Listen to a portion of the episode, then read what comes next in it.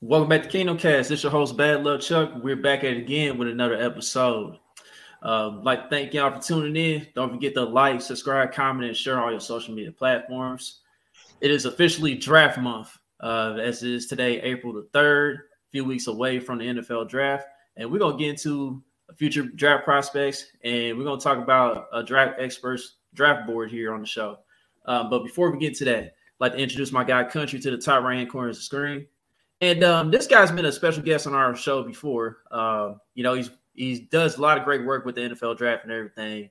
Uh, he's from now the Kingdom Says podcast. He's I guess he's their draft expert on there. So I'd like to welcome Arrowhead Tom back to Kingdom Cast. How you doing today, man? Man, I'm excited to be here. Always love. I'm thanks for you know saying it's it's draft month. People are like, oh, it's draft season official. It's draft season year round.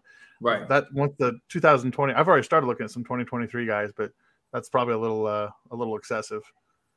Oh my God. I didn't know it. Come on, Daniel don't roast our guy like that. Oh, man. Boy. Don't roast our guy like that, man. Come on. Good pull, James. Hey, yo, before we start, though, Gary and Kyle, y'all stole Tom from us. We coming for y'all, though. Hey, it is what it is. We can't get them all, right? Nah, our brothers at Kingdom Says. Those are our brothers. Yeah. They yeah. trying to recruit us to get that network on them. I don't know. I'm thinking about it. But, yeah, much respect much respect to those guys, man, as well. So, you know. Sure, sure. But, yeah, man, uh, let's get into it, man. So, Arrowhead Tom, man, you've been doing some kingdom building, as you would say, uh, whenever you post about all these draft prospects. You give out your positives and your negatives, along with some other notes, and uh, it's great work, man. So, you know, keep doing what you're doing, man. But um, let's get into that, man. I want to talk about, before we get into your little draft board, I want to talk about what Joe Marino did with his draft board as far as the first two picks. And uh, I'm iffy on that, man. Um, mm-hmm. His draft board said that uh, we got the Chiefs taking Jahan Dotson at twenty-nine and David Ojabo at thirty. Now, Dotson, I mean, he's solid and everything, but I think there's plenty of receivers I would rather have than Jahan Dotson. Mm-hmm. Like, if he was a second-round guy, sure, I'll take him. And then um, there's David Ojabo, man. Like, Ojabo, I mean, I'm cool, but he got the Achilles injury, man. It's, that's kind of iffy on that end. So um, what was your thoughts when uh, you saw his latest draft board? Yeah, so we were just talking about that. To me, it's a little it's a little wild. Um I, Let's start with the first pick. I, I'm actually a Jahan Dotson fan. Uh, I, was, I was huge on him coming into the season, and then he just kind of had a kind of a boring, you know, lackluster season and didn't really take the next step like I wanted. So I think that he's probably a day two guy. So you could you could make the argument that uh, you know, he's worth a first round pick, but I, I I don't see it. I don't see it in terms of his development. So um, I think he's probably close to his his ceiling. He'll probably, I think he'll be a good player in the N F L, but I wouldn't, I don't know about taking him at twenty-nine. That, that's a little rich for me.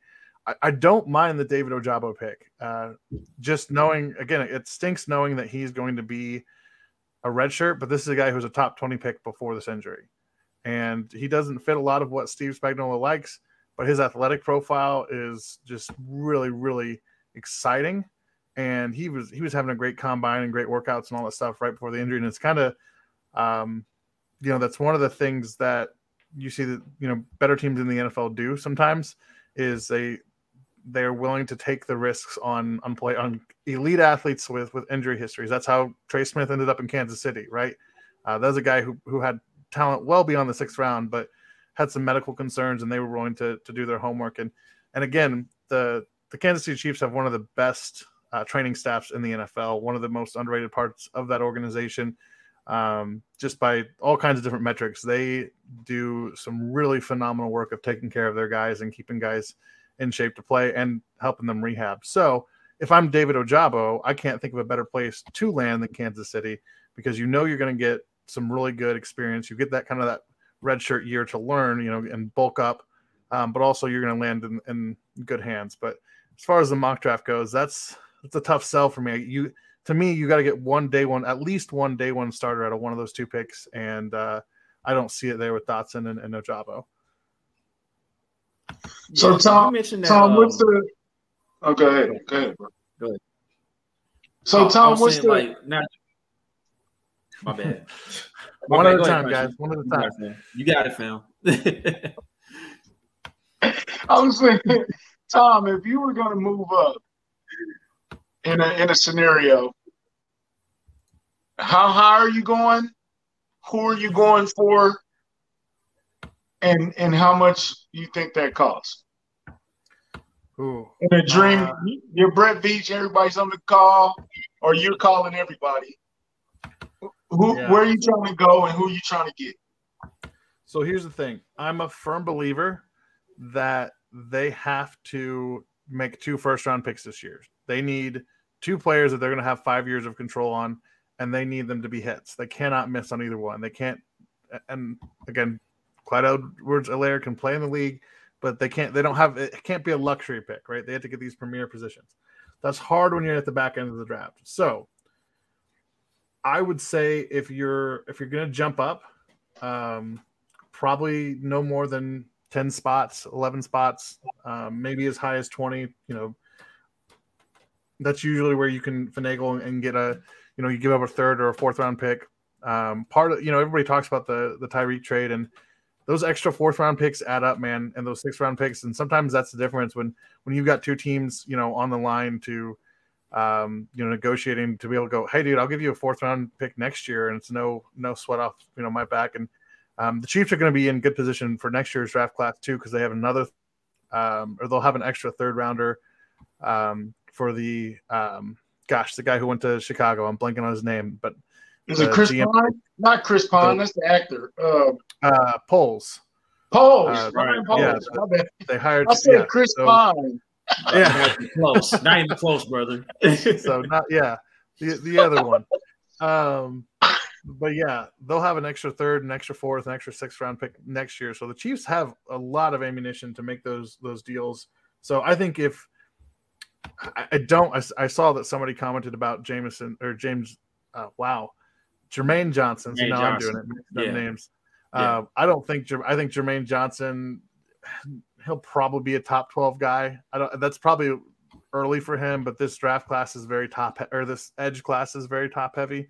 So you're probably looking at one of the wide receivers.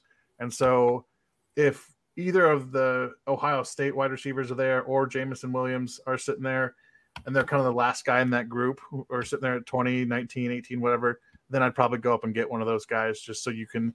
Uh, I know Jameson Williams is coming back from an A C L, but it sounds like he'll be ready to go um, late training camp. And you should be able to get some some snaps out of him his rookie year. But Chris Olave, Garrett Wilson, um, Jameson Williams, those are kind of my like those tier one receivers. And if one of those guys is still hanging around, go get him. Yeah. So I'm I'm not really in the favor of trading up for a wide receiver, and because I think I think edge, I think corner, D tackle are mm-hmm. that much important. It's not a lot, but I think they're more. We certainly edge is the most is the biggest need on this team. We have absolutely what we don't have mm-hmm. no edges, not for real. Yeah. Um. So I, I kind of grade and wide receiver is so deep that you can mm-hmm. find a guy that. It, are we looking for? Are you looking for a number one guy? Do, do we need a number one guy, or are we building the current offense where it's like mm-hmm. I don't have a number one. But I got a two or three, four, five. I got I got like mm-hmm. a couple of twos and a three and a four. You know what I'm saying? Like I have, it's more balanced. It's more spread even. You don't know where I'm going to go. I'm going to mm-hmm. use M D S this game. I'm going to use Juju this game. I'm going to use Travis this game. I'm going to use McCollum. You know what I'm saying? Like I think mm-hmm. it just spreads it out even more, and I think that makes us even more dangerous. Yeah, we talk about the receivers, and I, I understand. I'm I'm kind of with you. I think it's redundant to trade away, you know, this great receiver and then go, oh, so I'm trading him away so I can go draft a receiver that I don't know, you know, how good he's going to be or how good he isn't going to be.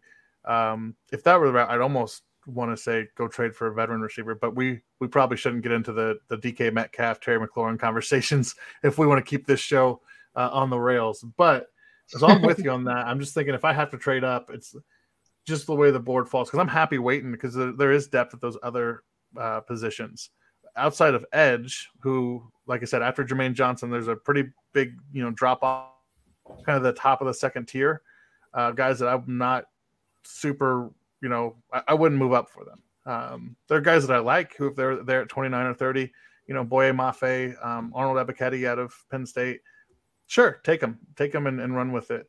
Um, I, I wouldn't even be mad if you double dipped at edge. If you went Arnold Ebiketie and then you took David Ojabo, knowing that you're going to get one to start, you know, this year, and the other one's going to come behind and, and replace Frank Clark. I think that's worth doing, but um, th- there's a lot of ways it could play out, you know.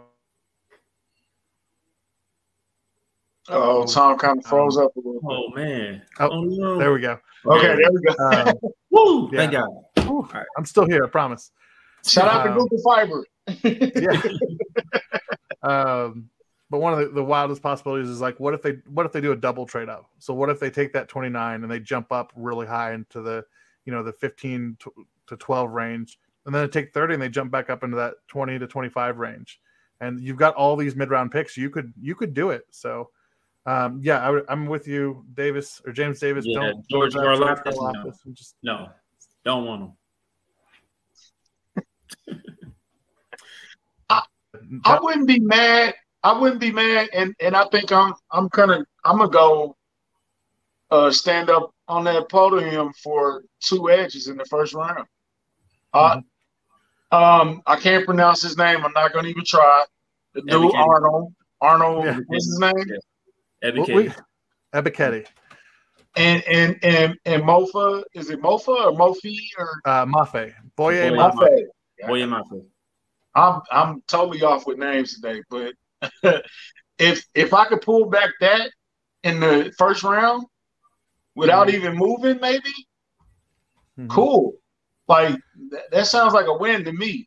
What about the What about the trade down factor? Do you think you can trade down to thirty-five, grab an extra pick, and still get a guy that, that you would mm-hmm. love? I mean, absolutely. I, I don't know what the Chiefs are going to do with all those picks if they trade down. Um, but it, it's it's a it's potential unless they, they want to get a you know a, try to you know get a first rounder next year from somebody. So if someone's like, hey, you know, they're in the middle of, of round two, and I'll give you um a first this year or the second this year and a first next year for your thirty, do it, right? Get a first round pick next year, and hopefully your, that team does really bad. It's tough to say trade down because they have so many picks in this year's draft. It would have to be something where they're either getting a player or they're getting um, draft capital for next year, which is uh, still kind of tough to swallow. But um I, one other thing we talked about, the edges, like the edge class is, is kind of rough. Um, or at least just in terms of that tier, like it, it just lines up exactly opposite in terms of where Kansas City's picking. So they're either going to have to move up or wait for a guy. Um, but it wouldn't it wouldn't surprise me at all if the Chiefs went and uh, if he went Sauce Gardner, that'd be trust me, I'd be happy with that one. Um, me too. I, I'd trade up a lot for Sauce, um, but I think he's going top okay, five. Okay, so so how far would you jump for Sauce? Uh. I'd jump into the top. Oh, did I freeze? Yeah, I'd go. I'd go all the way up to the top ten. Um, but that's that's me. I, I'm in love with the kid. I think he's got every everything you want in a player to make to to be that like face of your franchise on defense, right? That franchise player, um, just across the. Yeah. I don't know, Chris. I don't know if Sauce goes top uh, five. He might though. I mean, he you got no choice but to trade up for him because like. Um, I think most likely he might go to the Giants or Jets if I had to guess. I think it'll likely be a Jet if I had to guess. So you would definitely have to get in the top ten for him. Yeah, I forgot what the Jets are selecting. Yeah, yeah the Giants. The Giants been talking about Sauce for weeks now. So mm-hmm. they're at what five? I think that Giants are at five. I think. Um, I gotta take a look here. I wouldn't be mad as oh wait they are yeah they're at five and seven so they could they can go either one right you really that that's a lot of compensation to try to get in that top ten. Hey, yeah. Really have to do okay. You give up a lot, but we know Brett Veach doesn't like draft picks that much, and if you get a guy who you think can be and cornerback's one of those positions that gets paid, so um, but but just on the on the uh, the pass rushers, pass rush side, if Kansas City's at the end of the first round and they don't have a spot where, um, you know, there's a, an edge defender that they really like, it's really, I wouldn't be surprised if they would go after a guy like um, Devontae Wyatt, who's the defensive tackle out of Georgia. Um, he's a pass rushing type, smaller, kind of undersized. Everyone, you know, whenever there's a, a pass rushing defensive tackle, the, everyone wants to compare him to Chris Jones, but he's got some juice to him. And you just think, you know, if you can't get to the quarterback from around the edges, go up the middle. Yeah. So like, um, I've seen like on some of your comps uh, as far as like the uh, D Ns are concerned. I know uh, Jermaine Johnson, like uh, way back in uh, last month, actually, you did a, a Kingdom Building report on him, and you compared him to Justin Justin Houston, and I was like, shoot, that sounds like a cheap fit to me. So that was the man. That's the main guy I've been harping on, really, because I already know. Uh, we already know Aiden Hutchinson's gonna be gone. Uh, I expect Kayvon Thibodeau to be gone. Trayvon Walker's probably gonna be gone before him. So I mean, that's my guy. That's who I'm. That's who I'm trading up for, man. Man, um, I I, sh- I should have kept that report to myself. It seems like I think somebody read it, and all of a sudden he's he went from being a mid mid first round, maybe second round guy to now he's the top twelve player. He had a great right. combine. But, yeah, he's got some powerful hands, and that's where I was like, man, just watching it made me think of Justin Houston because he's got the hands, but he can also get around the corner and, and... It, if Jermaine Johnson is still around at, like, fifteen, and I just totally doubt he's going to be that. Oh, yeah. I, I, I, Jermaine Johnson is a guy that I would make a move for. Definitely. You got to do it. You got to do it. You kind of got to. Yeah, I, I think – see, it's hard. I love Jermaine Johnson, right? Like, in terms of tiers, I, so when I say I'll go up to the top ten for Sauce, I wouldn't go to the top ten for Jermaine. Um, right, right. Just because I think he is a guy who's getting pushed up by, a, you know, he's got a really good athletic profile, but he is a one-year producer. Um, yeah, it's it's a tough one. Uh, Treylon Burks at twenty-nine. I like him. That's that's definitely the guys I like. Can, can that's the kid from Arkansas, right? Yeah, um, that's the kid from Arkansas. Dude's yeah, a freak. Dude is a freak. Yeah, I, I would. What I got to look up what his hands came in at. Um, I really thought he was going to test better than he did. I was a little disappointed in his testing, but yeah, in terms of like all the pre-snap motion, all of the like. Um, Yeah, so all the pre-snap motion, all the moving around, gadget plays, screen plays, line him up as a running back. You can do whatever you want with him. He, I, hmm, I yeah, I think I, I'd roll the dice on him at twenty-nine. He just he has a lot of. It, it's just one of those things where it's going to be you have to have a specific plan to kind of manufacture his touches, especially early, and then I think you just have to bring him along as an actual receiver in terms of teaching him um, a little bit more of the body positioning and the nuances of. of route running and that kind of stuff. He's not um, – he, he has some extra steps in there, and he can be kind of a long strider, but but he's a good football player. I don't want to take anything away from him. So, yeah, I think I could – I would I'd be okay taking him at twenty-nine. I wouldn't lose sleep over it. Yeah, definitely. So, Country, you was about to say something, weren't you? Uh, I was laughing at can he cover A B for fifty yards, though. Yeah. Oh, it's like uh, Justin Houston back in the day. How do yeah. you feel about? I've really been in the uh, Pickens mm-hmm. camp. How do you feel about Pickens? Yeah, that was your first pick in your um, latest draft board I saw. Yeah, no, I love Pickens, um, and, and I know that there's some people out there who are nervous about, you know, he, um, you know, his production and all that stuff. That injury really messed him up. I think if you go back and watch him play before that injury, and I know he played a little bit last year, but he played very little. Um, so his, you know, just looking at the numbers, you're like, oh, he had a huge drop off. Well, he only played a couple of games. He freeze. Ah. Um, okay. Yeah. We got you. ah, man, I'm sorry. I don't know what it is today. No, it's um, all good. But, um, but yeah, so big Tom, Pickens guy. Tom, there's there's usually a run on guys or positions. Do you think the run is going to be on what position group gets the first run? I'm, I'm betting wide receiver.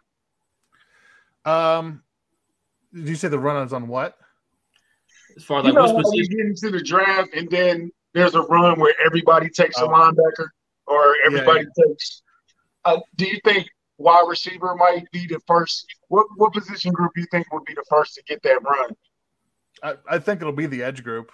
You'll see it with the two or three guys in the top twelve, and then you're going to run out of guys and you get George Karlaftis, and that's where I think you might see a Boye Mafé or an Arnold Ebiketie get snuck in there a little bit earlier than than people thought. But then, yeah, like you said, the receivers, they're going to go like hotcakes in the middle of the rounds there. You know, with Philadelphia, um, you know, Green Bay needs needs a receiver. There's a lot of teams looking to to get some receivers, and there's, you know, a lot of guys who who have the talent to to play in the N F L, and, and um, there's probably four or five guys who, who could go in the first round at receiver. So I expect that run to happen pretty pretty early.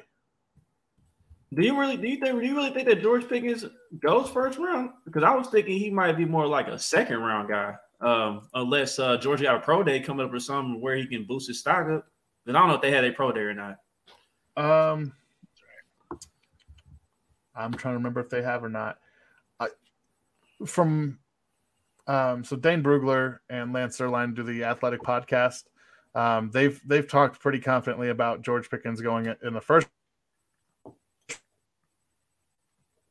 In the first, going, yeah, going in the first round and going higher than people expect. So, um, hmm. yeah, I think I think Pickens will probably he might surprise people. That might be one of those picks that, that Green Bay makes, and everyone goes, "Oh, okay, well that sucks." I mean, who's, yeah, yeah. Who's yeah. gonna be? Yeah. Who, who's gonna be the shot? Because you know, every year somebody picks somebody that shouldn't. It's usually Jacksonville where they pick. Um, yeah. Who was that? Tyson Alu Alualu? What, what was yeah, Tyson Alualu. Oh. um, I'm not going to talk about the quarterbacks because honestly, I think any of these quarterbacks in this class go in the first round would surprise me. Um, eh, I don't know. Does that hurt us the most? You think that hurts us the most? That it's not. It definitely doesn't help. There, there's not. There may not be a single first round quarterback, and that's that's unfortunate. Wow. Um, if I mean, you really want guys to be um, to be there. So um, I'm just looking at the board here. Perrion Renfree is a guy that we may not expect to go in the first, but I could see him sneaking in the back half. Um, That's the kid from Oklahoma? Yeah. yeah. He's had some pretty good testing. Uh, I, uh, I'm not sure how to feel about it. I'm looking at them all going, oh, yeah, all these quarterbacks. Uh, gosh. Uh, oh, yeah. We just Malik talked Willis. about this. Well, that yeah, that if I had to take a quarterback this class, it would be Malik Willis. But um, Tariq Woolen out of um, U T S A, that's the one. Joe Marino had him in the first round. That would be a surpriser. But the kid tested like an absolute maniac, so it kind of makes sense. I could see a team gambling on his just on his athletic traits. Um, think you know like the Dallas Cowboys and, and Byron Jones. Uh, a couple years ago, the the dude six four and ran you know four two six. Tyreek Hill runs a four two a four two four. So to put that in perspective, when you're six four and can move like that, an N F L team's going to want you on their team. So that would be one that um, I think that would be early for him. Probably not expected from a lot of people. Yeah, um, I do. I, let's talk, let's go down your draft board some because we we talked about like three guys on your draft board already. So uh, yeah. Let's let's go ahead and talk about Sky Moore. Um, Sky Moore, um, I think I think he was propped up as one of the most agile receivers in this draft class out of Western Michigan. Um, mm-hmm. What did you like about Sky Moore, and why do you think he'd be a fit here? Yeah, I mean, I'll be honest. It took me a while. It still has taken me a while to like adjust to Sky Moore. It just seems that a lot of um, a lot of people who are familiar with the team think that Sky Moore has some fans in the building. So I'm I'm. It was more of a, this probably makes too much sense at that point to not take him. Um, just like I could see the the Chiefs double dipping at edge, I could see them double dipping at wide receiver because um, that that room next year is going to look pretty empty. So uh, I think his testing surprised people. He's more athletic than what people were originally thinking. Um, but his just his his technique and his physicality, um, you would not know that this kid was. He's five ten, I think. Yeah, five ten, one ninety-five. You would not know that just by watching him play. You'd think that this guy, you know, he plays like he's six two, six three. Uh, doesn't get moved around, you know, in his route really at all. Just runs right through contact. He's really good off the line.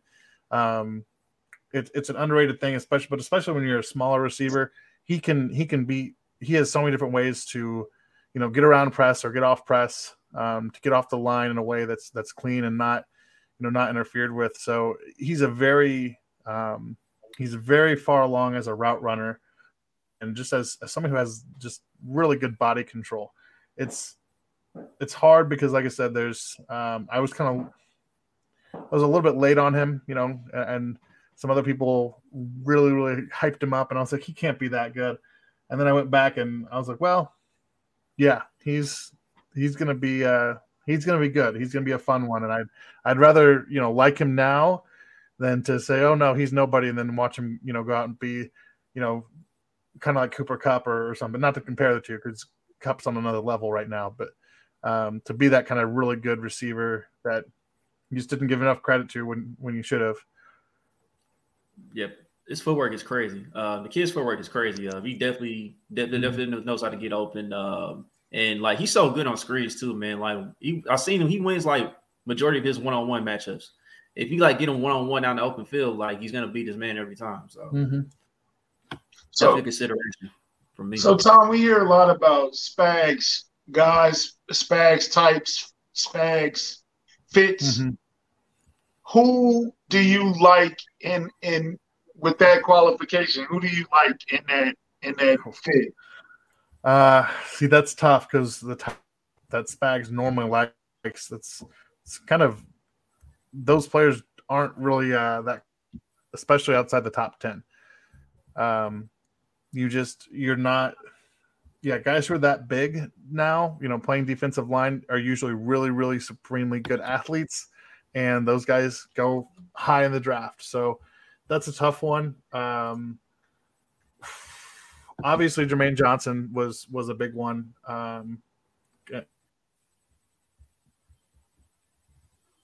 I wrote him up, and he was, a, I believe, Fitz. Um, I'm trying to look at his measurements real quick. Yeah, I, I think that Boye Mafé is another one who um, fits those markers, but he's raw as cookie dough. Uh, really fun to watch. Has some really like really crazy plays, and then the next play, you're like, oh, dude, come on. Um, actually, I take that. His arms are a little short, shorter than I thought.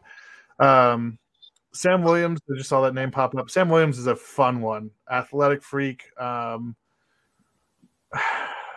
missed some time, had some off the field issues. Um, you know, in college, let's just call it what it was. He was he was charged with sexual assault. Those charges were eventually dropped.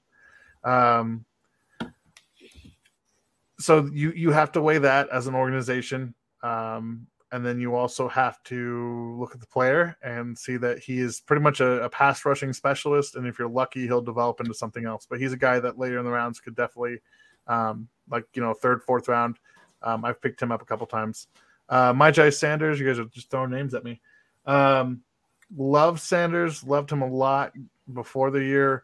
Um, he showed up with a combine at like two twenty-five, and he'd been like just sick out of his mind apparently, and, and dropped, you know, twenty or thirty pounds, uh, just dealing with like a stomach bug or something. So uh, he, he's bulked back up for his pro day and all that. I think he's probably going to be a guy who plays as a as a stand up um, outside linebacker in a three four. Not to say you couldn't draft him and and you know use him as a as a pass rushing specialist, but again, it's kind of that same thing. Love his play style. Uh, I just think that he, uh, and it's hard to judge because of that weight loss and because of the, you know, him being sick during this kind of, you know, prime time of testing. But I, I didn't see the the next step in terms of his functional s- strength as a player that I'd want to see. I don't know how well he holds up full time, um, you know, at defensive end. So there are a couple guys later in the draft. Um, D'Angelo Malone out of Western Kentucky. Uh, he's another guy that I've been just kind of checking out. He's a little bit older, um, but if you grabbed him in like the fourth or fifth round, I think you can get some some production out of him. He's a guy that, um, again, you could do worse. And there's another guy on my list I was going to bring up. Um, we've talked about Sam Williams, D'Angelo. Oh, Dominique Robinson. That's the one that I really like. um, kind of the, as that mid-round guy. Uh, six five, two fifty-three, really, you know, showed out the combine, did really well.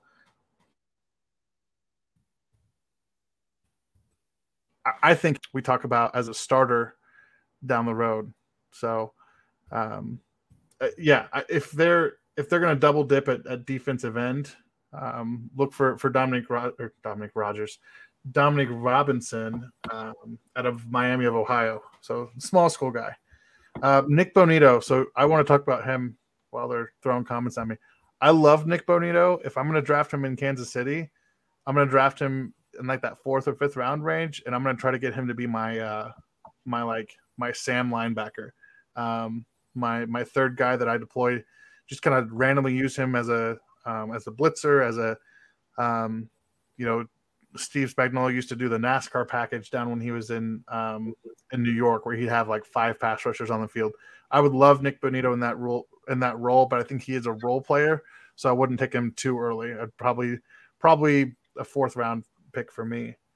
So there's another name that's been common um in Chiefs Kingdom, uh Logan Hall. I've been hearing his name um in the second round, uh maybe mm-hmm. late second round, if I'm not mistaken.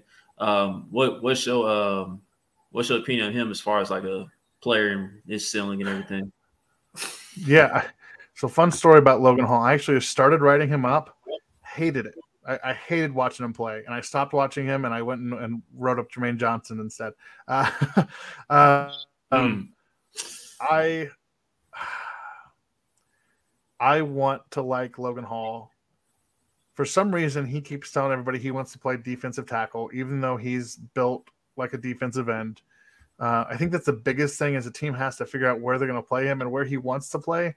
He's got he's got to pick a lane and stay in it. And his body is built like a defensive end. I don't know why. Um, so I, I don't know. That that part was confusing. I, those are some combine. He made some comments in the, at the combine saying he was most comfortable, you know, playing as a three tech. And you're like, yeah, but you're you're built like an end, um, you know, not like a defensive tackle. And so uh, again, I I like the potential. I like the athletic profile. I like the build.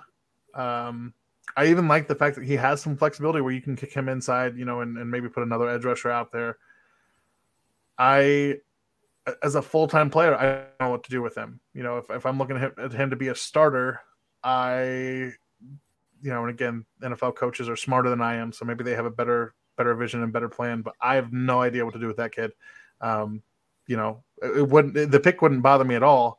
I would trust that they would maximize his production, but man, I, I'm at a loss because I, I expected him to come in and say, I'm a defensive end, test out of his mind and go get and go make money. I thought he was going to be a guy who would we'd be talking about as a potential, you know, into the first round, you know, day one pick. And he did not test that well. And he was he wanted to be, you know, seen as a defensive tackle, which is just weird to me.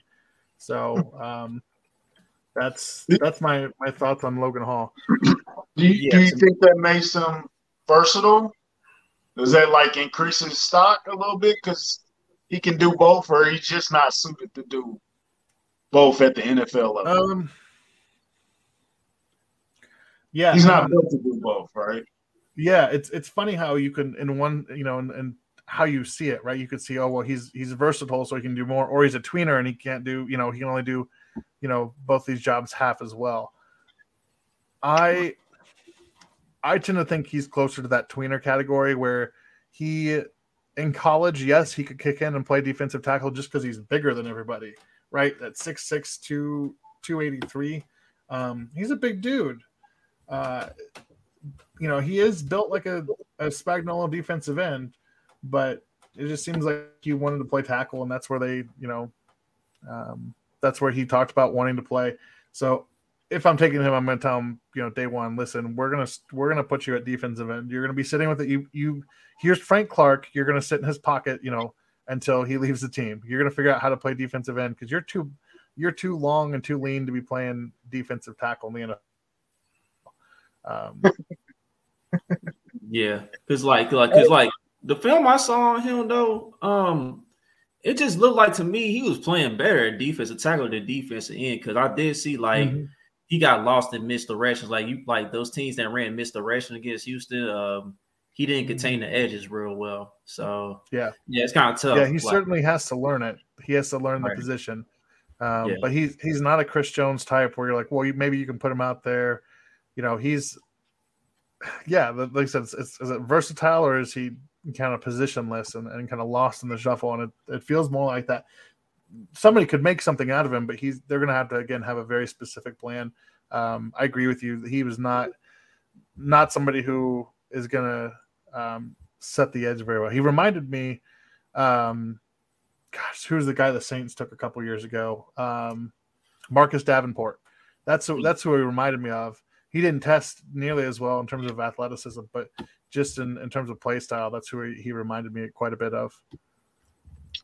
Hey, Chuck, who was the guy that uh, Sean Smith told us? Uh, Kyron Johnson? Is that his name? What's, yeah, Kyron Johnson. Kyron Johnson. Yeah, Kyron Johnson can uh, be like an edge slash linebacker, and uh, what Sean Smith told what Sean Smith told us about him, just, like the tape was impressive. I was pretty impressed by the kid. Um, every everything I saw, the kid knows how to get low and get around the edge and uh, get to the quarterback, and um, and he's he was also very good at stripping the ball too. So, have you watched mm-hmm. any film on him, Arrowhead Tom? Have you got I, a feel of? Uh, I have not. In fact, Johnson? I'm I'm pulling him up right now just to try to stay relevant in the conversation. I've not watched anything on Kyron Johnson. Uh, that might be the first time I've heard his name. Um, I'll have to put him on my list and, and check him out. So I'm I'm circling back through some defensive players. Um, yeah, we're gonna hold you to that, Tom. Yeah, I'll let you. Well, yeah, I can't. Yeah. I can't. Uh, Kingdom Building series for sure. We got me in there. Yeah. Oh, you know so, who's, um, who's a, you know who's a guy I like. Uh, I keep hearing his name a little bit. He tested well, I think. Um, Martin Emerson. He's a cornerback. Yeah, uh, yeah, I don't know what school he went to. How do you feel uh, about him? To, was it uh, he went to the same school that Willie Gay went to? Um, Mississippi State. Oh, okay. I was, cool. I was two seconds away from saying Ole Miss, but but yeah, he ran well. He's He's big, six two, two oh one. Um, I haven't I haven't done a deep dive on his tape. I've seen some clips and all that stuff. Um, but yeah, in terms of second round, third round corner, I, I think I think he's a third round. He's got third round tape, but his his off season, his kind of the, the things I've heard in terms of just how teams have received him, he's probably going to be a guy who goes in the second round and probably a little earlier than what people think. Mm. So, you know, uh, everybody's everybody's worried about trading up in the first round. I'm really trying to get back into that fifth round with those seven picks. Like we got like four seventh round picks. Mm-hmm. You think we? I don't think we need to make four seventh round picks. You know, so yeah. Would you use those as uh, trade? Are those more trade chips or uh, just trying to beat tr- trying to beat a guy to undrafted free agents? Yeah, I mean. I- I think that I would try to package at least two of them up. I don't, I don't, man, that's a long day to be picking, you know, four picks in the seventh round. That's uh, you know, even for, I mean, scouts and all those people are people too. And that's a, that's a busy seventh round. So yeah, it wouldn't surprise me to see them to do what they did. I, I think a couple years ago and, and package two of those and jump back up into the sixth or, you know, throw a future pick in and get back into the fifth. Um, you know, we talk about trading up. One of the things I've, I've kind of played around with is, you know, if the Chiefs stay at twenty-nine and thirty, but then come back and trade back into the top fifty with their one of their second round picks, you know, trade up higher. Um, you know, I think you keep fifty, but if you use that other pick to jump, I think it's sixty, sixty-four to jump back in, in front. Um, you know, you could get you could end up with four top fifty players in theory. So that might be um, a strategy to watch. If I'm if I'm Kansas City, I'm really thinking about that. And how to make that move, especially at the, I mean, there's, or it happens every year at the end of day one, you're looking at the list of names, you're going, how is this guy still here? You know, who, how is those first five or, you know, six picks um, off the board, you know, in that second round, there's, there's lots of talent to be had. So I would love to see Brett Veach be aggressive and take, you know, his second pick in the first round, trade up and get four players in the top fifty. Okay. James has brought these guys. Who is this guy? Jareth Stern. I have never heard of him in my life, so I'm going to do a live lookup right now. So, James, who is he? Deal, so. Only but, only Jared I know was on uh, The Walking Dead. He was eating, he was eating a tainted hand. So, yeah. I think his uh, name was Gareth, though, whatever. Same ooh, thing. All right. Um, I think the Chiefs have changed their uh, fit and wide receiver. It looks like we're going much bigger, faster, physical guys. I know I, I don't want to really dive back into wide receiver, but who fits – who kind of fits that later round, big physical, versatile type of wide receiver that we're going for now? Mm-hmm. Well, somebody mentioned uh, earlier, you know, they didn't like Christian Watson. I – I hate that Christian Watson had such a good combine because I was a Christian Watson fan before all that went down. Um, and I think people are going to expect him to be something that he's not. Um, but, yeah, I, I'm a big – I like Christian Watson. I don't know if I would call him that physical of a player. There are times where he gets a little soft through, through coverage. There's another guy that I'm just like – and I'm afraid to bring him up because now he's going to probably blow up. But um, John Mechie the third out of Alabama, like you know what you're getting at with him. Um, he's a he's his a decent sized guy. What? His name been brought up in the Kingdom already, though. Yeah. So. If you're looking at like second round receivers, I think, man, that, that just makes a lot of sense as a safe, you know, a safe guy to grab. Um, maybe he comes in next year and you know and catches a couple passes, but then if you're looking for somebody to replace Juju or something like that, um, yeah, I just that's one that I've always I've always been a fan. I'm maybe higher on him than than some others. Uh, I'm just thinking because there's there's some other names out there. I know Christian Watson's a big one, and, and some people think, oh, he might go to the first round. I am not. I will tell you now, uh, much to maybe two or three people's um, disappointment, I am not a fan of David Bell out of Purv- Purdue. Um, if we just stayed away from him, that would be great. Uh, four six five, forty time, didn't have a good three cut. Just pass on, um, yeah, pass on David Bell out of Purdue. Um, I Alec thought he had Pierce. A better film, though. I thought he had a better what? film than what he did at the combine, uh, David. Yeah, Bell. I just think but... he beat up on some lesser opponents, but his combine was rough. And I, I wasn't, you know, I those big guys scare me because I don't know if they can separate. Um, give me I, Alec Pierce out of Cincinnati, though. There's another guy. You want a, a bigger receiver who's who's got a little um, a little juice to him. You know, six three. He ran a four four one with a forty-inch vertical. That's He he's a guy who can get up. Yeah, like that's – I'm surprised he – I'm not that surprised, but he's a guy that you – if you brought him in to be your, you know, third or fourth guy, he's going to probably make a couple plays every year, and people are going to go, oh, man, how was he a third-round pick? How was he, you know um, – how did he get to the fourth round? Um, so big, big Alec Pierce fan. Yeah, there you go, Kyle. You thief. What's up, Kyle? Arrowhead Tom for us, Kyle. Yeah. hey, I, uh, I brought at least one about, fan with me. Uh, we we haven't talked about safety. Um, I heard rumors that Kyle Hamilton was what, what the best safety in the draft, but he's kind of dropping right now. Um, Petrie, uh, uh, Daxton Hill, of course, is his name that's been mentioned for months around here. Uh, Anybody else that, that you think? Oh man, there's there's safeties all over this, all over the first. um, Tom is a, thank you for that observation.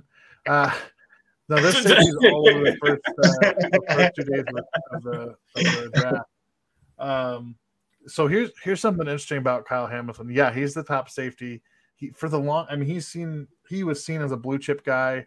Um, he. Kyle's out here stealing my thunder. I, I disagree, Kyle. I think he might he might fall a little bit, um, just a little bit. It's hard because he's a safety. It's hard because uh, he didn't test well. So I mean, like we're, you look at like the history of guys like um, you know Derwin James, who went I think seventeen overall. Um, gosh, there's another safety that was just like him a couple years ago that was super athletic. Um, those guys tested well, and they were still only you know top twenty picks. It would be interesting. I'm not saying they should. Um, if Kyle Hamilton's sitting there at twenty, twenty-one, I think you got to at least consider it because he's a, uh, um, you know, I, I look at him as a blue chip player. And I, I, Kyle, stop telling people that. We want him to be there so the Chiefs can trade up for him. Uh, trying to bring the draft stock down. Uh, you know, whether it was injury, whatever it was. And, and I'm sure there's – it would be one of those weird scenarios where you're just like, oh, this is happening. Well, let's jump up and grab a player who we probably shouldn't have a chance to get. And that's, again, with the, the position that Kansas City is in, they can do that. That that's the that's going to be the fun thing about this this draft that has been different from years past is they could do just about anything they want other than trade up to the number one pick. Um, you know, and even that. I hear Detroit's taking calls at number two. So um, to me, that that adds a whole new element. Like I, I had to like reshuffle because there's certain guys. Like I didn't look at Kyle Hamilton because I'm like, he's um, like I'm like, there's no way he gets out of the top ten. Well, the Chiefs, if they really wanted him, could go up and get him. Uh, same thing with Kayvon Thibodeau. I'm I'm I've been working back through his tape. I didn't honestly. I didn't look at. Kay, I looked at a couple of clips of him early on, just to see. I was like, oh yeah, he's good. He's as good as advertised. He's gonna go top five.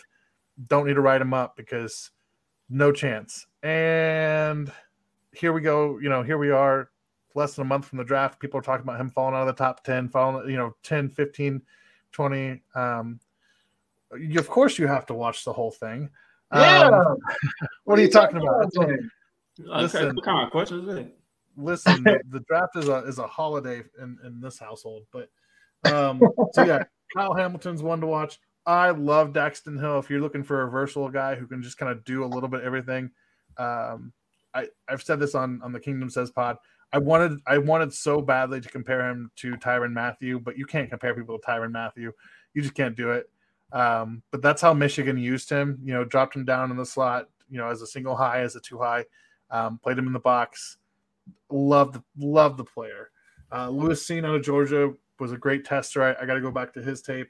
Also a big fan of Jaquan Brisker out of Penn State. I think he's a more of that enforcer of the middle of the field. I, I don't know where you, what you do with him and, um, Jordan Reed on the, on the same team, you know, just in terms of, um, how they fit. Like they're kind of very similar players in that sense. I say Jordan. Is it Justin Reid?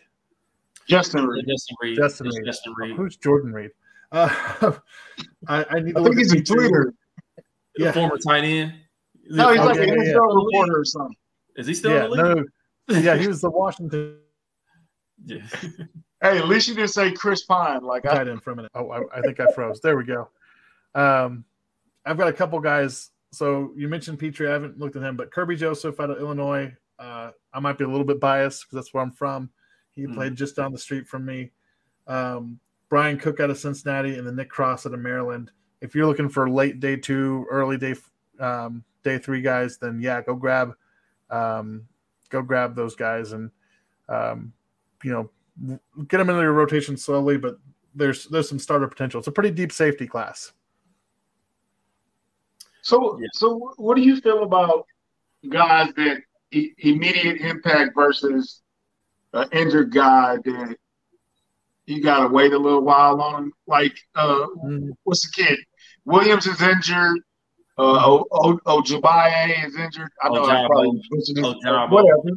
Yeah. They cousins. Um, yeah. how, how do you judge waiting on that guy versus getting somebody that can – maybe not as talented, but can be immediately day one. Mm-hmm. Um, that's a great question, just in the sense of you have to understand what your team needs and where your team's at. And for Kansas City, the answer is both. They do they need immediate immediate starters and, and people who are going to come in day one and, and contribute? Yes. Yes. Do they also have the luxury of having one of the better rosters in the N F L and can draft a guy and stash him? Yeah, and they have the draft picks to do it. So they, they are in a position where, like I said, they can do anything they want, but maybe they do take David Ojabo, you know, in the first round, um, which, spoiler alert, they may be the only team who would do that. Um, they, from a lot of what I've heard, you know, uh, again, I think this is Dane Brugler and Lance Zierlein and, and maybe um, maybe some others I've heard it from, uh, Daniel Jeremiah uh, from Move the Sticks podcast, that it's almost, you know, just assume that he's going to be a second round, third round guy now, probably a second rounder. Um, so I think with with a position with the Chiefs having as much draft capital as they have, and with the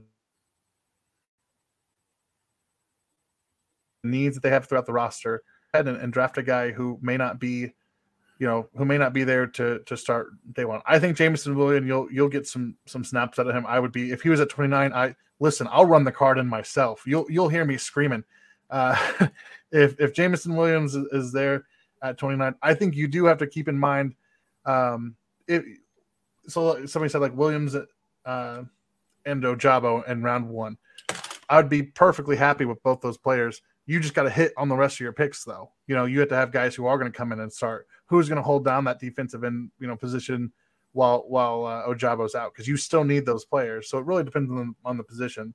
But the Chiefs are in, the, are in a, a rare opportunity to do whatever. I mean, they can honestly sit back and take the best player that falls to them, regardless of injuries or, you know, immediate contributions or whatever. They can they can take their guys and, and do it pretty comfortably without a lot of pressure of um you know absolutely having to get a certain player. I think the only position they have to walk out of the the draft with is, you know, at least one contributor is, you know, day one contributor is probably edge. Uh everyone else, I think they can they can at least piece it together. So um yeah I, that's a great question. What's your thoughts on um um trading for Bradberry versus drafting a guy? Would you rather use the pick, or or would you would you would you would you welcome James Bradberry on the team first of all, mm-hmm. or do you see something in the draft that's better? And I know that depends on how the board falls, but yeah, or sign. Um, yeah, that's uh, here. Here's my first thought, which is I wouldn't trade for James Bradberry until I knew I couldn't get Stephon Gilmore on my team. Um, hmm. That would be my, because that's a free agent. I think you get a better player. Yeah, he's a little bit older, but you grab him on like a one or one year deal, maybe a two year with like that kind of the option year at the end. Um, you bring him in, and you probably upgrade over Travarius Ward in the short term, mm-hmm. and then you could draft a guy to learn behind him, and you don't have to give up that draft pick. If Gilmore's not going to work out, I think Bradberry's a good play. I wouldn't give up more than a, a fifth for him.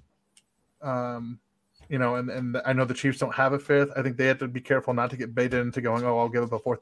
This is a deep draft class, and those draft like those draft picks are worth a lot. You can get some good players in the fourth, you know. Um, if we're sitting there and it's the fourth round and, and I have to choose between, you know, um, Zion McCollum, who's a cornerback I really like, or James Bradberry, give me the younger guy, you know, every day of the week. Give me give me a younger guy who I can mold and develop versus, you know, and that's not to take away from Bradberry. He's a good player. But um, I, I think I'd rather have that fourth round pick. So uh, I can part with a fifth, but uh, I'd keep my fourth. I like that kid, Andrew Booth. I like I like that kid uh, James Davis just mentioned. Uh, I think he's from Clemson or whatever. Uh, mm-hmm. What was your thoughts on Andrew Booth? Oh, I love Andrew Booth. I'm trying to remember who I who I comped him to. I, I want to take it back now because he's just he's such a fluid athlete. It's just kind of um, you just watch him on, on tape, and it's like he's it's almost like he's gliding on the field, and he's just so comfortable, you know, on the boundary, playing in space. Um, I if he's there at twenty-nine, he I know the Chiefs don't trade up for corners, and, and I'm not. But even if he's in there in the early twenties and the Chiefs traded up for him, I wouldn't be mad, right? If you If you take a one of those first round picks and you throw a fourth in and you get Andrew Booth to come be your starter, sign me up. He's a guy that last year before, um, you know, so just kind of walking through the, the process last this time last year, everybody thought Derek Stingley was going to be the first, you know, corner off the board. Um, Ahmad Gardner was seen as a second round pick. And then Andrew Booth was a guy that people were kind of going, he could really take the next step and be, you know, the first, he could probably leapfrog Derek Stingley. Um, he's dealt with some some stuff, some injuries and all that, but man, you I, I love the athletic profile of Andrew Booth. I think you can do so much with him. You can ask him to do um, to play off, to play man, to play press, and, and just yeah, he I think he's going to be a, a, a top tier starter in the N F L. Yeah, because you comparing him to Kyle Fuller um, on this uh, report here. Yeah, I want to take that back immediately. so, uh, so, so what? So I mean, what would be a more favorable comparison of his now that you're taking it back? Oh man, you're gonna put me on the spot. Um, oh, yeah. Gosh, that's a tough one. Um, I see. I tend to see players, and I see like their peak, and so I see, you know, like a guy who can do it all like that. Um, and this, this isn't even the best comparison, probably athletically, but just like who do I trust to go to play in zone, to play in man, and to all that stuff. Um, let me let me look up this guy's measurables before I say his name out loud, because I don't want to sound like a complete fool. I think he might be perfect. Um, Xavier Howard would be my new comp for him. Um, so just I and I know he just got paid, game. But I saw that in this game on the field. Yeah, yeah, just like a complete package. Like you, you, he can do whatever you need him to do at a, at a pretty high level. Yeah, Xavier Howard left corners sign me up. Speaking of corners, how do you feel about the kid from Florida? Uh, Kyrie Elam. Yeah, Kyrie Elam. Yeah. Um, not as excited as Booth. Not as excited. Uh, I I wouldn't like I wouldn't I would be very like that would be kind of a just very like oh okay yeah I can live with that kind of pick.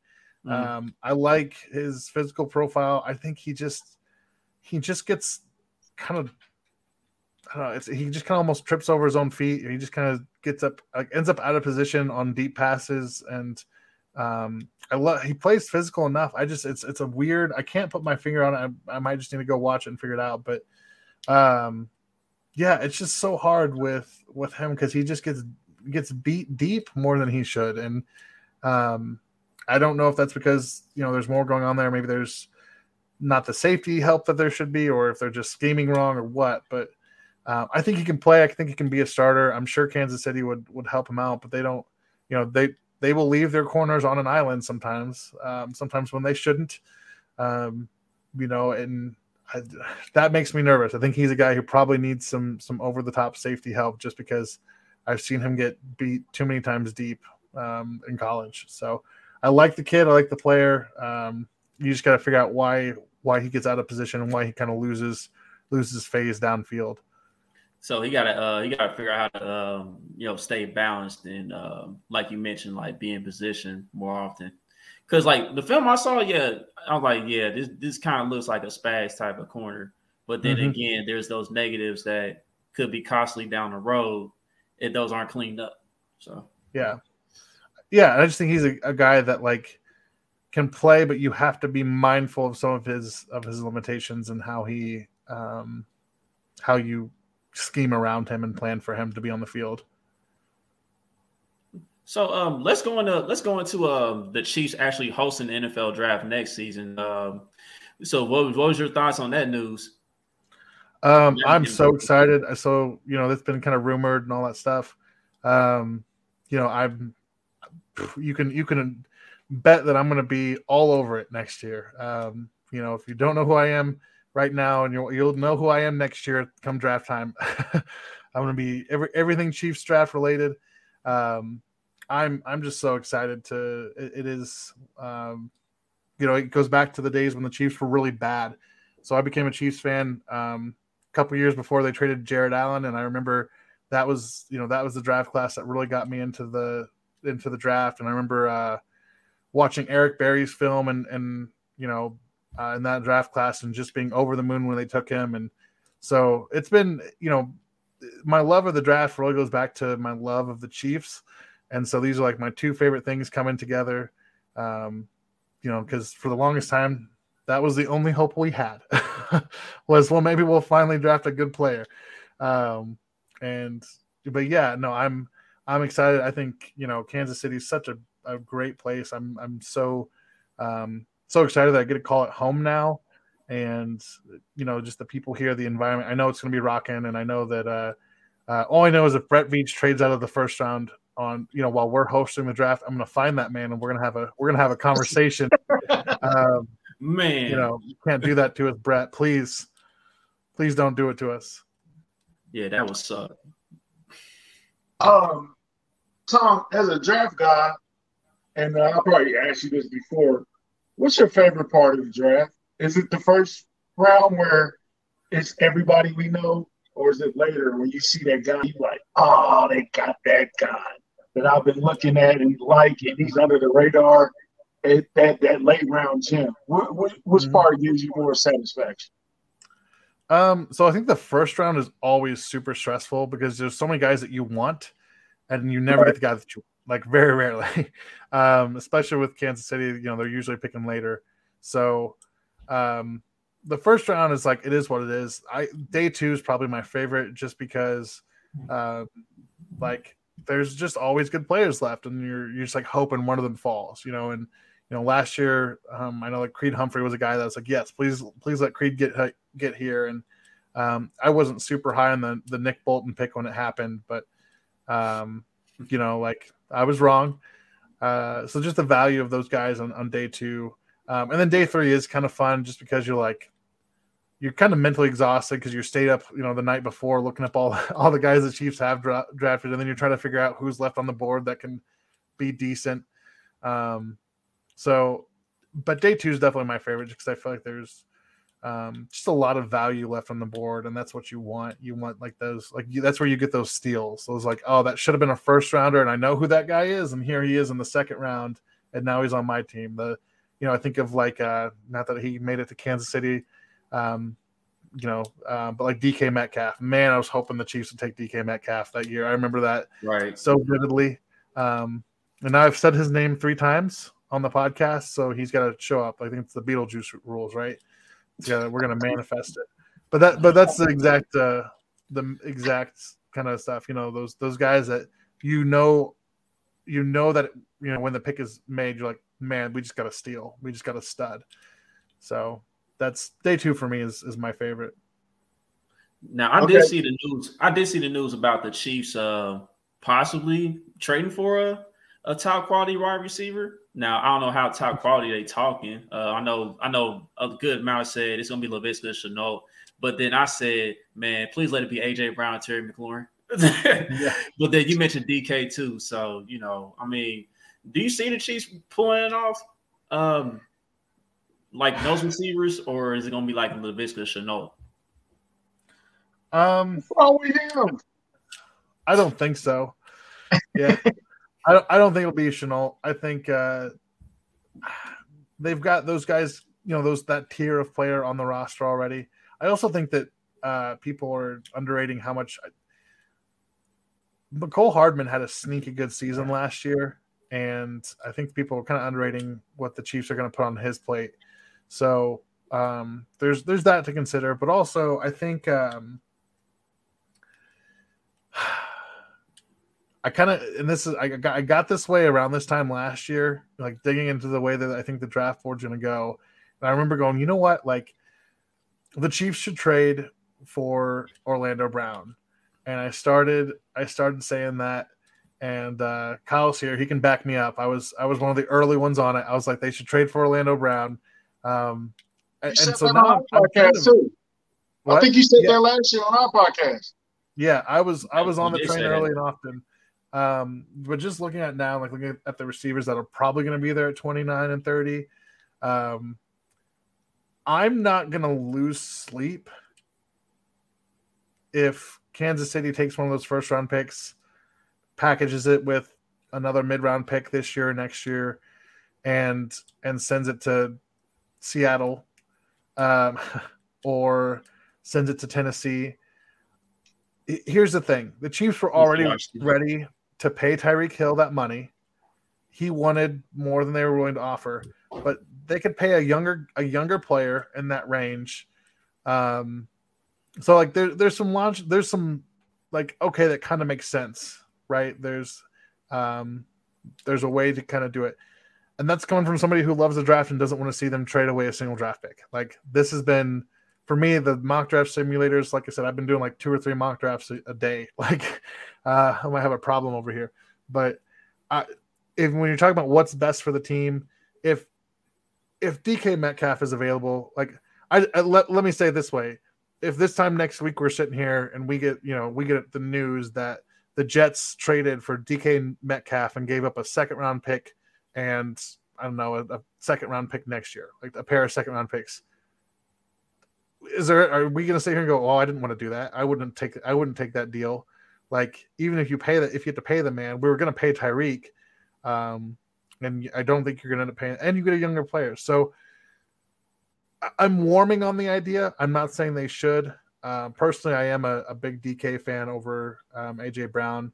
Either one would be fine. Uh, Terry McLaurin would be fine, but um, I'm warming to the idea that a trade might be a smart move as long as you keep at least. You know, I think you had to keep one of your firsts, and you need to keep both your seconds. Everything else, have at it. You know, that extra third, that extra fourth, picks next year. Do what you got to do. You got plenty of draft capital, but um, yeah, I, I, I'm not opposed to the idea as much as I was maybe a couple weeks ago. Okay, hey, we need to have a public service announcement. Uh, these thoughts are my thoughts, and my thoughts alone. It doesn't reflect on Chuck. It doesn't reflect on Todd. Mecole, call Bobby. Get the schedule. Go work out with Pat. Please. That's all we asking. Public service announcement. These are my thoughts and my thoughts alone. Call Pat. Get his schedule. Come to Kansas City. I will pick you up myself and take you to the training facility.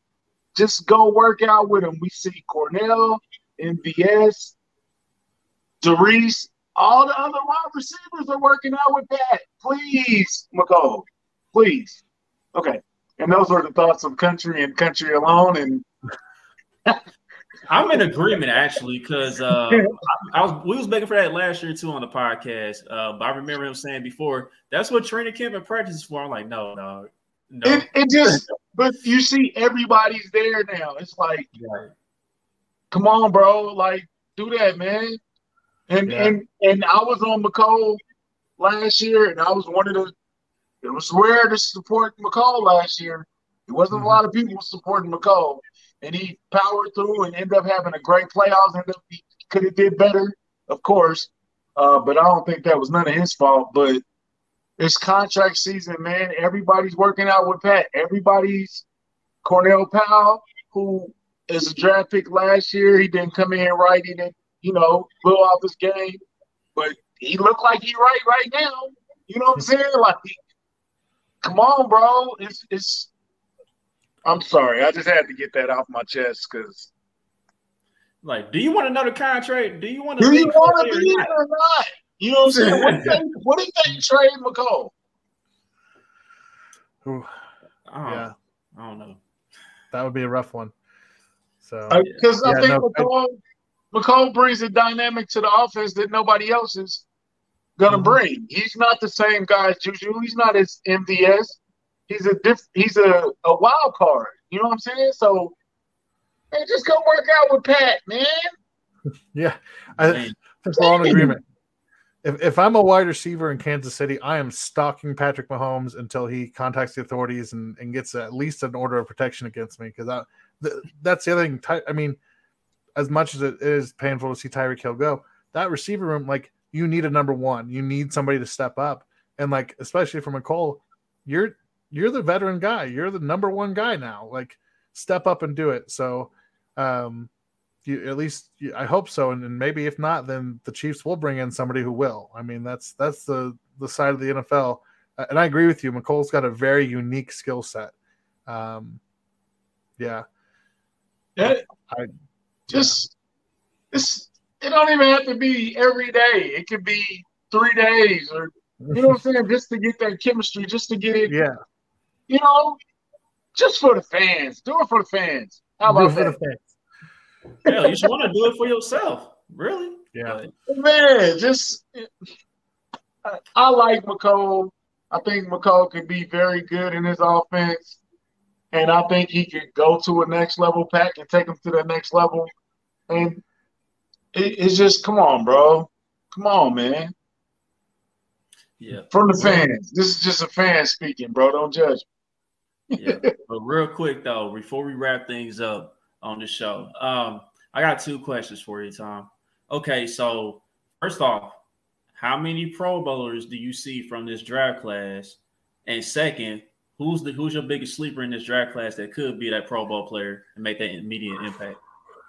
Man, thanks for – at least those are like easy questions to end on, man. Are you talking about the Pro Bowlers from like that the Chiefs are going to pick or that they would be in their range? That's a hard question. I mean, just this draft class in general. Just this draft class in general. Um, hold on, hold on. I think there's a lot of talent. That's a difficult question, bro. Yeah. That's hard. Okay, let's let's rephrase the question. I'm sorry, Chuck. I'm sorry. No, no offense. Yeah. Who's the Micah Parkin, Mark, Micah Parsons out of this draft? Okay, who's going to be the guy who comes in and blows blows the doors off as a rookie? Is that a better? Ooh. Is that easier? That's cool. Yeah. Okay. Um, Chuck gonna beat me like up for that. doing that. I'm sorry. I apologize. Yeah. No. No. I like I like that because I was like, man, there's there's a couple guys on here that I think are going to make the Pro Bowl. Um, I've got one. I'm looking at. I'm going probably. Oh. Goodness, let's see. All right, I'm gonna go. Um, I'm I'm gonna give a shout out to Sauce Gardner because I'm a big I'm a big Sauce guy. Um, but a guy that I feel like just like, as a as a receiver isn't getting enough love. Um, Garrett Wilson out of Ohio State, and like I think people have accepted that he's good, but I don't think people are gonna know how good he is till he gets to the N F L and starts really blowing past guys. So. That's that's one that I wouldn't be surprised to, to see him break some rookie records. Um, and then you said like a late round sleeper, a later guy. Who? Um, let me just look at my list here. We've talked about. Uh, okay. Um, oh man. I'll give you a guy that I like that um, the Chiefs may not draft, but I like him. Uh, James Cook, who's a running back out of Georgia. Um, he's Dalvin Cook's younger brother. Mm-hmm. Uh, you just like he just runs with a, a physical style that just I don't know, like just he, he's what a running back should be. um, and he's he's I think he's you know pretty skilled in the pass game and and does well. Uh, we also talked about Sam Williams. I think there's a lot of upside there with him, uh, the defensive end. Um, Gosh, there's there's a couple guys. I, the defensive ends I, I ran through earlier, I think, have have some potential to to be pretty good. Um, and I'm just looking for. I know. That, oh, I, here we go. Here's my. Uh, I mentioned him earlier, Zion McCollum out of uh, uh, Sam Houston State. Everybody talks about this uh, Tariq Woolen and like you know his draft profile and how well he did. Um, Man, Zion McCollum's right there with him. So six two, he's one ninety-nine. Um, ran a four three three in the forty, um, almost a forty-inch vertical. Like, and to me, he moves. We talked about like Andrew Booth being fluid and that kind of thing in space. Zion McCollum, on top of having an awesome name, like how cool is the name Zion?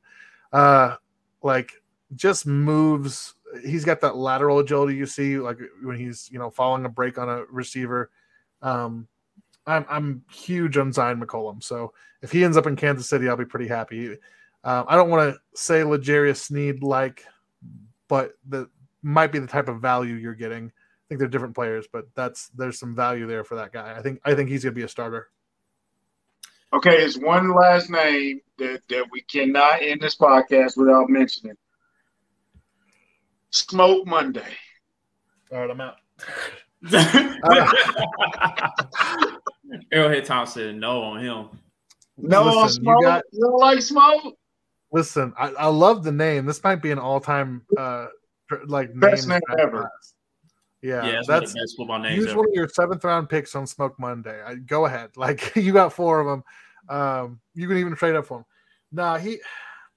I, I remember him being on my early board because I like I wanted to. Uh, um. Man, I just I wanted him to be good because his name, like, and and I'm not saying he can't play, but he's probably going to be a guy who is a, a special teams depth guy, you know. Um, you, yeah, I did. I that's how I feel about it. I like it would be so cool if like, oh, who's your starting safety? Smoke Monday, or like, you know, having that announced, you know, over the the speakers at Arrowhead. But um, great name, and I I hope that he does really well. But I, I turn on the tape, and he just seems stiff and kind of just. Um, not the most instinctual at times, but I, I think he can play. I think he's got a role. Like I said, you bring him in, you know, that day three and let him be a special teams guy and let him let him develop, and, and then you can say, hey, I've got this awesome player who's got a great name. So that's where I'm at with Smoke. Well, here's a uh, – I'm just going to name this. I'm just going to throw this name out there for like a sleeper. Um, I think Khalil Shakir is going to make an immediate impact for a team. Um, mm-hmm. He's definitely a dangerous guy. Definitely a guy that's going to be dangerous in the slot. Uh, he ran most of his routes in the slot at Boise State, but uh, he can play inside and out. Uh, just the film stood out. Uh, I know people, they're concerned about his arms, but his catch radius is ridiculous. Um, you know, his route run is crazy. And um, just like his run to the catch, man, like the dude's just ridiculous. Like you can you can uh, actually uh, line him up and um, he'll be able to take um, the little jet sweeps as well. So I think he's going to be dangerous right out the gate. Yeah. What's the kid from Jacksonville State or uh, uh, Jackson State? Um, Talking about the kid that visited here not too long ago? Yeah. Uh, What's James his name? James uh, he, he's a day three guy. Um, yeah. He he went to uh, DeMar- not DeMarco Jackson. Um, gosh, hold on, we're gonna find it. Let me scroll. Maybe maybe we won't find it. I lied. Oh, James Houston the fourth. Yeah, James Houston. That's who it is. James Houston the fourth. Mm-hmm. Yeah. So interesting player. Really uh, interesting. Yeah, interesting guy. Um, again, probably a day three guy. Maybe that seventh rounder gets there, and um, you know, you you let him develop. But I mean, he he had some incredible stats under uh, Dion down there at a, yeah, just did really well at Jackson State. So yeah, he was better. Right. He was better at defensive end than uh, linebacker for what I saw. So mm-hmm. I think I think he'll be better as a defensive end. He'll just probably have to bulk up some. But uh, because I think he's only two forty-one, so he might be a little bit undersized, maybe. So. Phillip oh, Gaines, don't Dang. be, don't bring up Phillip Games. This we've moved on. We have healed from that, from that curse. Kevin always Kevin, doing that on the show. He's always Kevin, ruined, too, bro. Kevin ruined my twenty-fourth birthday. So, uh, yo, it's your birthday. No, uh, Phillip Gaines oh. ruined my twenty-fourth birthday. We all got together oh. and watched the game that year, and that was the year that uh, uh, Peyton Manning threw for like two hundred yards. Oh gosh! Oh man, man. Yeah. Eric, Eric, Eric, was it was it the Sunday night game or was it the game when they came here to Arrowhead? It was Monday night. I think it was, it was a Monday night game. I think it was a Monday night game. Yeah, yeah. It, was a, it was a prime time game. It was either Monday or Sunday night. And uh, was it when they came here? I don't. I don't know. He just kept finding yeah. Phillip Gaines, no matter where he went. Yeah, I don't want to look it up because I don't want to think about those memories. Leave those in the past. Oh my god! Yeah. Oh. I remember Marcus Cooper getting torched like that um, oh. when they came here. So Eric Decker. Eric Decker had a four touchdown game. That was. Yeah. Oh, I was at that game. I was at that game. That was dark. Yeah. Hey, yo, so, um, yo, Tom. Thank you, man. You know, you're you're awesome at this, and you really put the work in and the time, and you know what you're talking about. You know what I'm saying? We definitely appreciate you. Kingdom Says has found a gem, and we will revenge. We will revenge this loss. So, yeah. nah, man. I'm around all the time. Man. Thanks, man, yeah. for coming through, man. We, we definitely appreciate you. Uh, we probably got to do a check-in after the draft, definitely. And then just go over who we got and all that stuff, and then we'll judge it from there. But, mm-hmm. yo, we're going to be trying to hit y'all with draft content. We got uh, Jordan Foote coming through. We got Harms coming through. Uh, Craig Stout maybe coming through. Um, Ryan Tracy, which I'm very, very excited about, nice. should be coming through. Uh, so we we going to really try to cover the entire draft and, and And and hit it from every angle, man. It's gonna be exciting, and uh, we appreciate y'all for coming through, man. Thank you, Tom, again.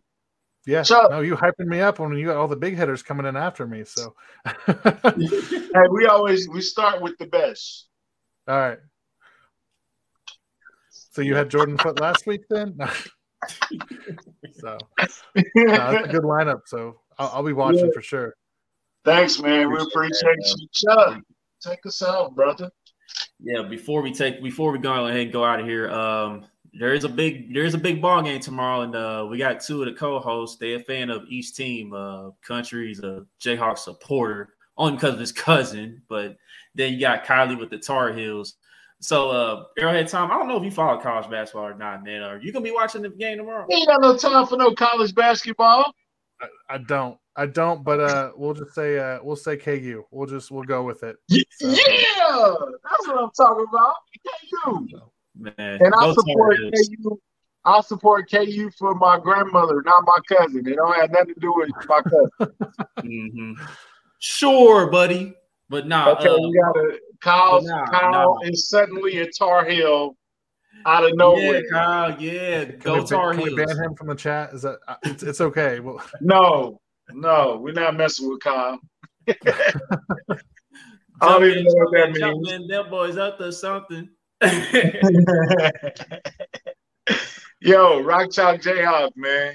We got, hey, look, this is why Kansas is going to win. Because North Carolina put so much effort, uh, emotion, and energy into winning that game. They're going to come down depleted. Kansas is going to run them off the court. Kansas. By seven. Damn, they're going to lose now that I said that. No. I mean, Country, made you made a great point, Country. I ain't going to lie to you, man. You man, great... I should have did that, bro. But I'm cheering on the Tar Heels anyway, man. But it wouldn't surprise me if K U got it done tomorrow. It really wouldn't. So. Oh, and when Boogie come back, Boogie went to WrestleMania. So we definitely got to discuss that when Boogie get back. Boogie got to see Stone Cold. The I legend. Stone, I've never seen Stone Cold live. That's the only guy I've seen. The Rock, Jericho, Brock, all the all the who's who. I've never seen Stone Cold live. Yeah, for somebody who hadn't wrestled in nineteen years, he didn't look bad. He didn't look bad. I haven't watched. I'm gonna watch it tonight. I'm gonna watch it tonight, definitely. For so, sure. what? What? Exactly. Thanks, Tom, man. We love you, man. Yeah, anytime, guys. Appreciate you having me on. For sure. All right, y'all. Thanks for tuning in. Don't forget to like, subscribe, comment, and share on all your social media platforms. Till the next episode, we out of here. Rock Chalk, Jayhawk. Tar Heels.